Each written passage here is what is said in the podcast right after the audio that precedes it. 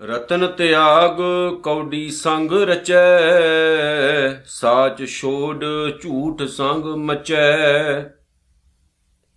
ਜੋ ਛਡਨਾ ਸੋ ਅਸਥਿਰ ਕਰ ਮੰਨੈ। ਜੋ ਹੋਵਨ, ਸੋ ਦੂਰ ਪਰਾਨੈ। ਛੋੜ ਜਾਏ, ਤਿਸ ਕਾ ਸ਼ਰਮ ਕਰੈ। ਸੰਗ ਸਹਾਈ, ਤਿਸ ਪਰ ਹਰੈ। ਚੰਦਨ ਲੇਪ ਉਤਾਰੈ ਧੋਏ। ਗਰਦਬ ਪ੍ਰੀਤ ਭਸਮ ਸੰਗ ਹੋਏ। ਅੰਧ ਕੂਪ ਮਹਿ ਪਤਤ ਬਿਕਰਾਲ। ਨਾਨਕ ਕਾਢ ਲਿਹੋ ਪ੍ਰਭ ਦਿਆਲ ਅੰਧ ਕੂਪ ਮੈਂ ਪਤਤ ਬਿਕਰਾਲ। ਨਾਨਕ ਕਾਢ ਲਿਹੋ ਪ੍ਰਭ ਦਿਆਲ ਸਾਹਿਬ ਕਮਾਲ, ਧੰਨ ਧੰਨ ਸਤਿਗੁਰੂ ਸ੍ਰੀ ਗੁਰੂ ਗ੍ਰੰਥ ਸਾਹਿਬ ਜੀ ਦਾ ਕੋਟਾਨ ਕੋਟ ਧੰਨਵਾਦ, ਸ਼ੁਕਰਾਨਾ ਕਰਦੇ ਆਂ ਆਓ ਜੀ ਪਿਆਰ ਸਤਿਕਾਰ ਨਾਲ, ਗੁਰੂ ਵਿਚਾਰ ਨਾਲ ਜੁੜੀਏ ਜੀ। ਕਲਗੀਆਂ ਵਾਲੇ ਦਸ਼ਮੇਸ਼ ਪਾਤਸ਼ਾਹ ਵੱਲੋਂ ਅਸੀਸ ਬਖਸ਼ੀਸ਼ ਪਾਉਣ ਗੁਰੂ ਫਤਿਹ ਨਾਲ ਸਭ ਤੋਂ ਪਹਿਲਾਂ ਸਾਂਝ ਪਾਈਏ। ਗੱਜ ਵੱਜ ਕੇ ਆਖੋ ਜੀ, ਵਾਹਿਗੁਰੂ ਜੀ ਕਾ ਖਾਲਸਾ, ਵਾਹਿਗੁਰੂ ਜੀ ਕੀ ਫਤਿਹ। ਤਨ ਤਨ ਸਤਿਗੁਰੂ, ਸ੍ਰੀ ਗੁਰੂ ਅਰਜਨ ਸਾਹਿਬ ਸੱਚੇ ਪਾਤਸ਼ਾਹ ਜੀ ਦੀ ਪਿਆਰੀ ਪਾਉਣ ਬਾਣੀ ਸੁਖਮਨੀ ਸਾਹਿਬ ਦੀ ਵਿਚਾਰ ਚੱਲ ਰਹੀ ਹੈ ਅਤੇ ਚੌਥੀ ਅਸ਼ਟਪਦੀ ਚੱਲ ਰਹੀ ਹੈ। ਚੌਥੀ ਅਸ਼ਟਪਦੀ ਦੀ ਚੌਥੀ ਪੌੜੀ ਸਾਡੇ ਕੋਲ ਅੱਜ ਮੌਜੂਦ ਹੈ, ਜਿਹਦੀ ਆਪਾਂ ਵਿਚਾਰ ਕਰਨੀ ਹੈ। ਵਿਚਾਰ ਤੋਂ ਪਹਿਲਾਂ ਦੋ ਚਾਰ ਗੱਲਾਂ ਮੈਂ ਬਹੁਤ ਜ਼ਰੂਰੀ ਆਪ ਜੀ ਦੇ ਨਾਲ ਸ਼ੇਅਰ ਕਰਨੀਆਂ ਚਾਹੁੰਦਾ ਹਾਂ, ਕਿਉਂਕਿ ਸ਼ਬਦ ਦਾ ਜਿਹੜਾ ਆਪਣਾ ਇੱਕ ਪੱਖ ਹੁੰਦਾ ਹੈ, ਉਹ ਬਹੁਤ ਮਜ਼ਬੂਤ ਹੁੰਦਾ ਹੈ, ਜਿਹਨੂੰ ਆਪਾਂ ਸਹੀ ਸ਼ਬਦਾਂ 'ਚ ਕਹਿੰਦੇ ਆ ਸਿਧਾਂਤ, ਤੇ ਸਿਧਾਂਤ ਜਿਹੜੇ ਨੇ ਉਹ ਕਦੇ ਵੀ ਬਦਲਦੇ ਨਹੀਂ ਹੈ ਗੁਰਬਾਣੀ ਦੇ। ਵਿਚਾਰਵਨ ਕਈ ਤਰ੍ਹਾਂ ਦੇ ਹੁੰਦੇ ਨੇ ਜਿਹੜੇ ਆਪਣੀ ਮਰਜ਼ੀ ਦੇ ਮੁਤਾਬਕ ਸਿਧਾਂਤ ਇੱਧਰ ਉੱਧਰ ਕਰਦੇ ਨੇ, ਬਦਲ ਦਿੰਦੇ ਨੇ। ਪਰ ਜਿਨ੍ਹਾਂ ਨੂੰ ਗੁਰੂ ਦੇ ਨਮਕ ਦਾ ਵਾਸਤਾ ਪੈ ਜਾਂਦਾ ਹੈ, ਉਹ ਕਦੇ ਵੀ ਗੁਰੂ ਦਾ ਸਿਧਾਂਤ ਨਹੀਂ ਬਦਲਦੇ, ਭਾਵੇਂ ਉਹਨਾਂ ਦੇ ਆਪਣੇ ਜੀਵਨ ਵਿੱਚ ਕਮੀਆਂ ਹੋਣ, ਉਹਦੇ ਬਾਵਜੂਦ ਵੀ ਉਹ ਗੁਰੂ ਦੀ ਗੱਲ ਕਰਦੇ ਆ ਵੀ ਨਹੀਂ, ਆਹ ਸੱਚ ਹੈ, ਅਸੀਂ ਝੂਠੇ ਹੋ ਸਕਦੇ ਹਾਂ। ਲੇਕਿਨ ਸਾਡਾ ਸੁਭਾਅ ਜਿਹੜਾ ਹੈ, ਉਹ ਕੁਝ ਹੋਰ ਤਰੀਕੇ ਦਾ ਹੈ। ਸਾਨੂੰ ਇਦਾਂ ਲੱਗ ਰਿਹਾ ਹੈ ਵੀ ਜਿਵੇਂ ਜਿਹੜਾ ਵਿਚਾਰ ਕਰ ਰਿਹਾ ਹੈ ਨਾ, ਉਹ ਸ਼ਾਇਦ ਆਪਣੇ ਮਨੋਂ ਬਣਾ ਬਣਾ ਕੇ ਬੋਲ ਰਿਹਾ ਹੈ। ਸਰੋਤਿਆਂ ਨੂੰ ਮੈਂ ਇੱਕ ਬੇਨਤੀ ਕਰਾਂਗਾ ਵੀ ਕਿੰਨੇ ਕਿੰਨੇ ਸਾਲ ਹੋ ਗਏ ਸਾਨੂੰ ਪਾਉਣ ਬਾਣੀ ਨੂੰ ਪੜ੍ਹਦੇ ਆਇਆ, ਸੁਖਮਨੀ ਸਾਹਿਬ ਪੜ੍ਹਦੇ ਆਇਆ, ਕਿੰਨੇ ਕੁ ਆਪਾਂ ਸਮਝਦਾਰ ਹੋਏ ਹੁਣ ਤੱਕ, ਕਿੰਨੇ ਕੁ ਸਮਝੇ ਅਸੀਂ। ਗੁਰੂ ਅਰਜਨ ਸਾਹਿਬ ਸੱਚੇ ਪਾਤਸ਼ਾਹ ਨੇ ਸੁਖਮਨੀ ਸਾਹਿਬ ਦੇ ਹਰੇਕ ਸ਼ਬਦ ਵਿੱਚ, ਹਰੇਕ ਪੌੜੀ 'ਚ, ਹਰੇਕ ਜਗ੍ਹਾ ਤੇ ਸਾਨੂੰ ਕੁਝ ਨਾ ਕੁਝ ਨਵਾਂ ਸਿਖਾਇਆ ਹੈ। ਕੁਝ ਨਾ ਕੁਝ ਨਵਾਂ ਸਤਿਗੁਰੂ ਜੀ ਨੇ ਦੇਣ ਦੀ ਸਾਨੂੰ ਕੋਸ਼ਿਸ਼ ਕੀਤੀ ਹੈ ਵੀ ਆਪਾਂ ਜਿਹੜੇ ਭੁੱਲੇ ਭਟਕੇ ਆ, ਆਸੇ-ਪਾਸੇ ਜਾ ਰਹੇ ਆ, ਆਪਾਂ ਸਹੀ ਸੇਧ ਦੇ ਵਿੱਚ ਤੁਰ ਕੇ, ਸਹੀ ਰਾਹ ਉੱਤੇ ਤੁਰ ਕੇ ਆਪਣੀ ਮੰਜ਼ਿਲ ਤੱਕ ਪਹੁੰਚ ਜਾਈਏ। ਤੁਰਦੇ ਸਾਰੇ ਹੀ ਨੇ, ਯਾਦ ਰੱਖਿਓ, ਪਰ ਪਹੁੰਚਦੇ ਵਿਰਲੇ ਵਾਂਝੇ ਨੇ, ਸਾਰੇ ਨਹੀਂ ਪਹੁੰਚਿਆ ਪਹੁੰਚਿਆ ਕਰਦੇ। ਤੁਰਦੇ ਤਾਂ ਸਾਰੇ ਹੀ ਹੈ ਪਰ ਪਹੁੰਚਦੇ ਬਹੁਤ ਘੱਟ ਲੋਕ ਹੈ ਕਈ ਲੋਕ ਅੱਧ ਵਿਚਕਾਰ ਰਹਿ ਜਾਂਦੇ ਨੇ, ਸੈਂਟਰ 'ਚ ਹੀ ਰਹਿ ਜਾਂਦੇ ਨੇ। ਪਰ ਜੇ ਆਪਾਂ ਅੱਜ ਸਫ਼ਰ ਸ਼ੁਰੂ ਕੀਤਾ ਹੈ ਤਾਂ ਗੁਰੂ ਅੱਗੇ ਅਰਦਾਸ ਕਰਨੀ ਹੈ ਕਿ ਮਹਾਰਾਜ ਨੂੰ ਕੰਪਲੀਟ ਵੀ ਕਰਾਈ। ਤੇ ਯਾਦ ਰੱਖਿਓ, ਸੱਚ ਦੇ ਰਸਤੇ ਦੇ ਉੱਤੇ ਤੁਰਨ ਵਾਲੇ ਹੀ ਗੁਰੂ ਬਾਣੀ ਨੂੰ ਸਹੀ ਮਾਨੇ 'ਚ ਪੜਨਗੇ ਸਮਝਣਗੇ, ਵਿਚਾਰਨਗੇ।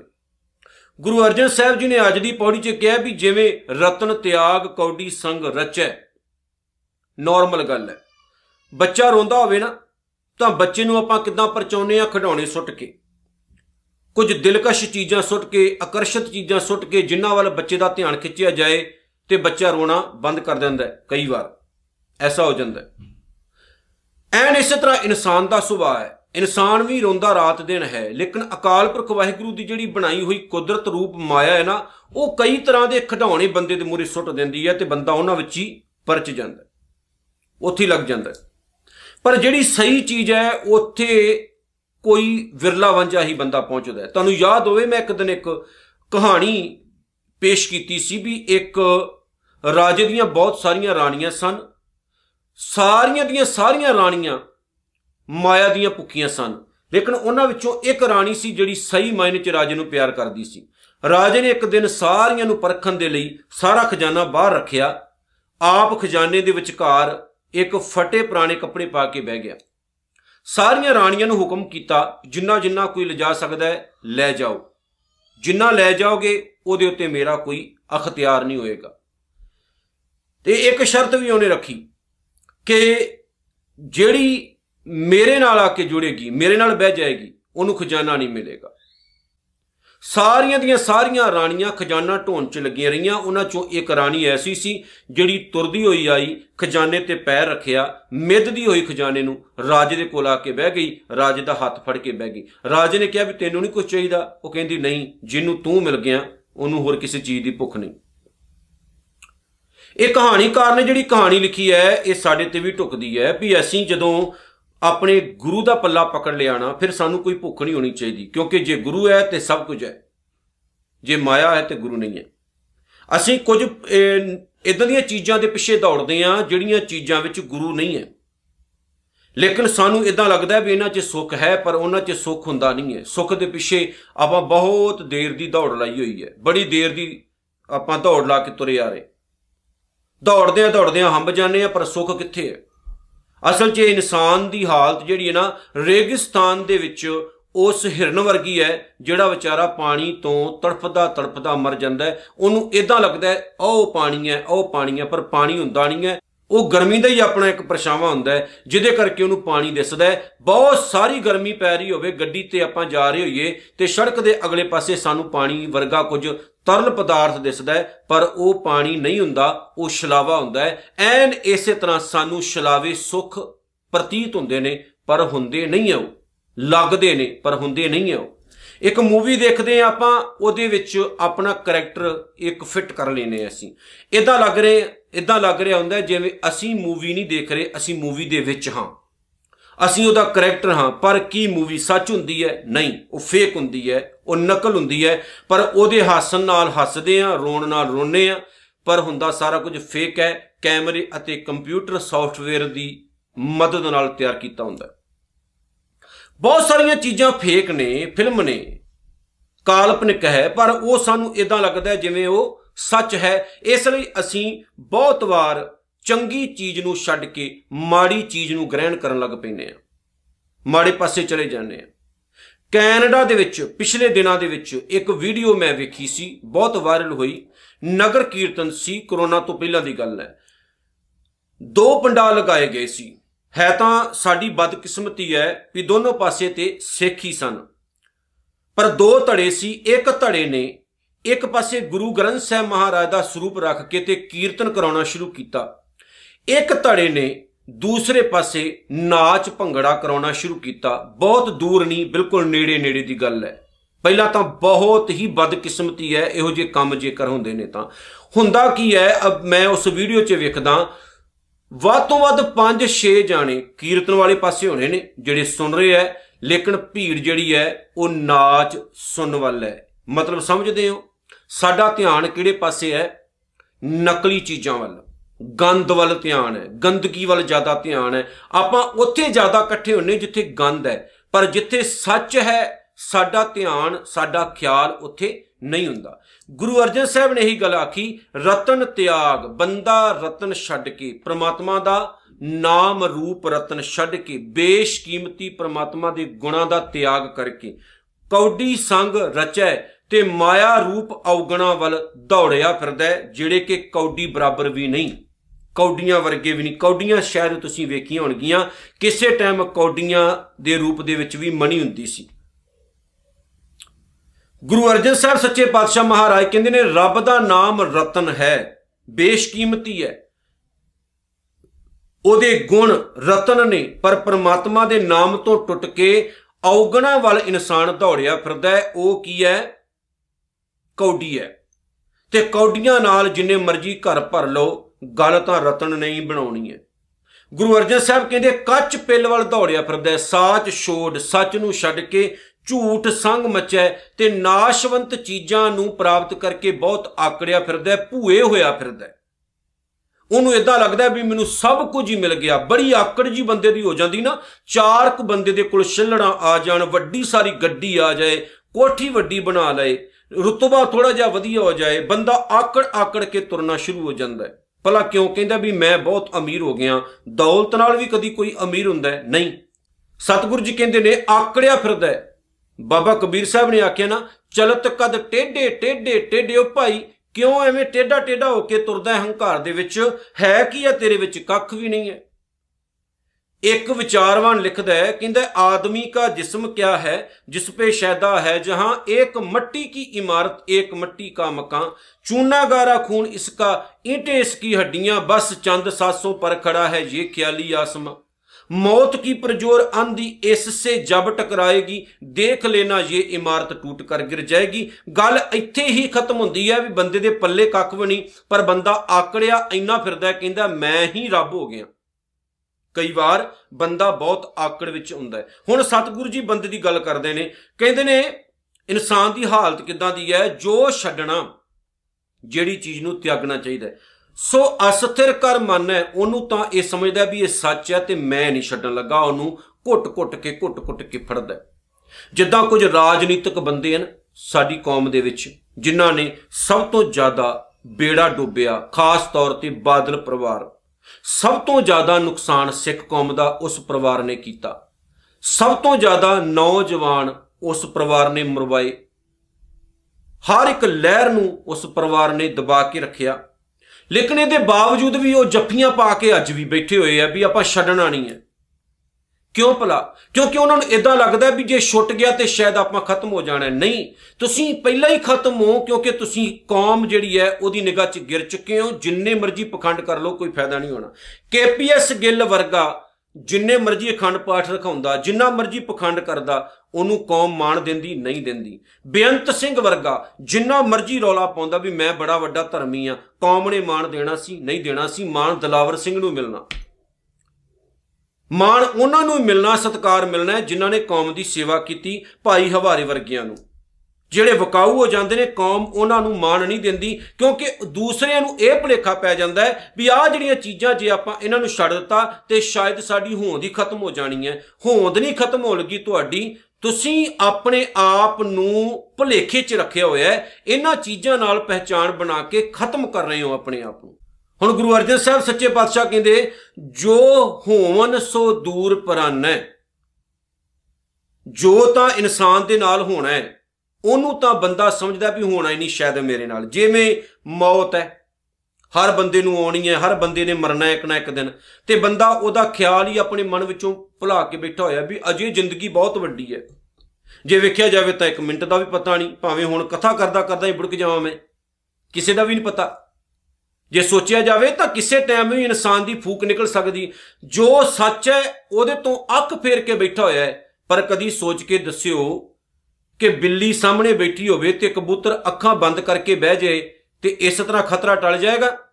ਨਹੀਂ ਟਲਣ ਲੱਗਾ। ਜੋ ਹੋਣਾ ਹੈ ਹੋਣਾ ਹੈ। ਜੋ ਸੱਚ ਹੈ, ਉਹਨੂੰ ਅੱਖਾਂ ਖੋਲ ਕੇ ਵੇਖੋ। ਵੀ ਇਹ ਸੱਚ ਹੈ, ਇਹ ਹੋਣਾ ਹੀ ਹੈ।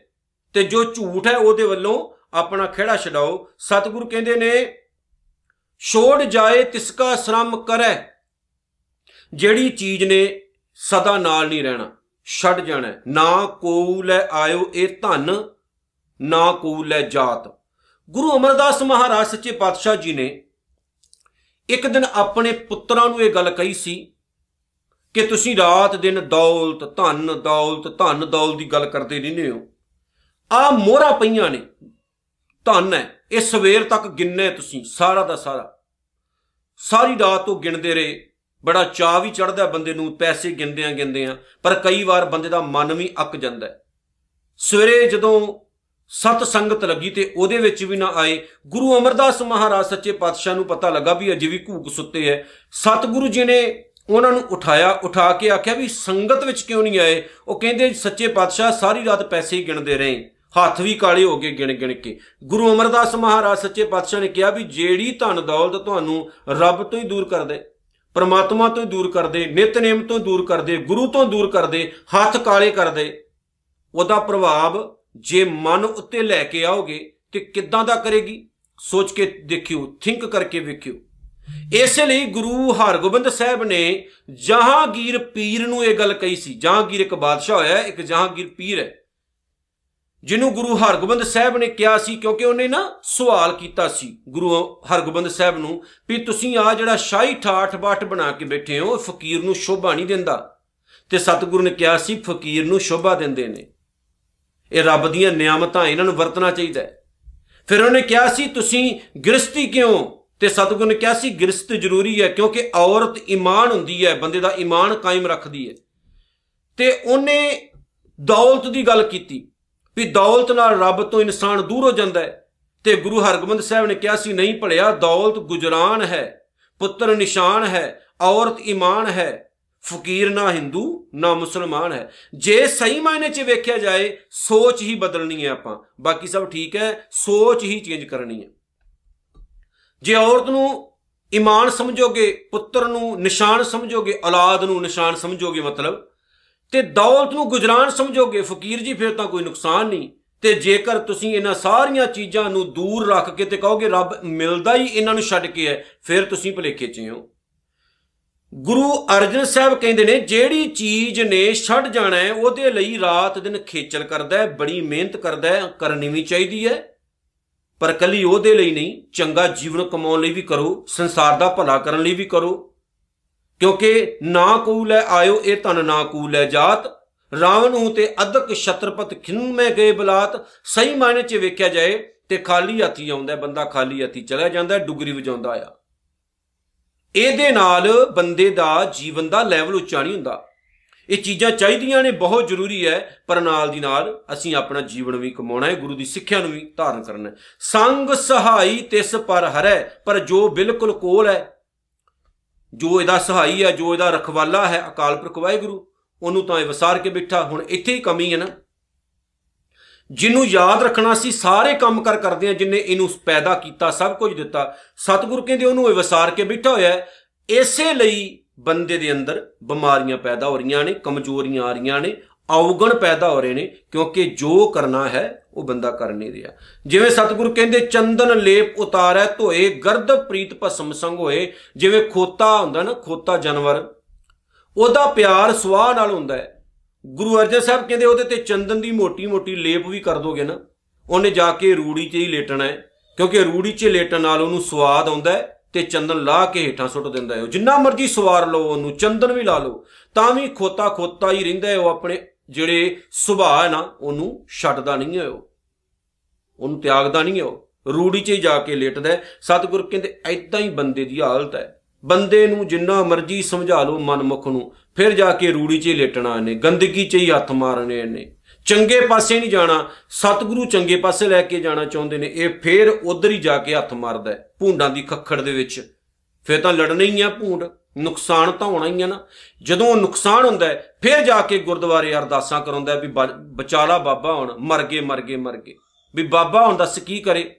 ਪਾਏ ਕੁਹਾੜਾ ਮਾਰਿਆ, ਗਾਫਲ ਆਪਣੇ ਹੱਥ। ਅੰਧ ਕੂਪ ਮੈਂ ਪਤਤ ਬਿਕਰਾਲ ਹੁਣ, ਬਹੁਤ ਭਿਆਨਕ ਤੇ ਅੰਨੇ ਖੂਹ ਦੇ ਵਿੱਚ ਤਾਂ ਬੰਦਾ ਡਿੱਗਾ ਹੋਇਆ ਕਿੰਨੇ ਸੁੱਟਿਆ?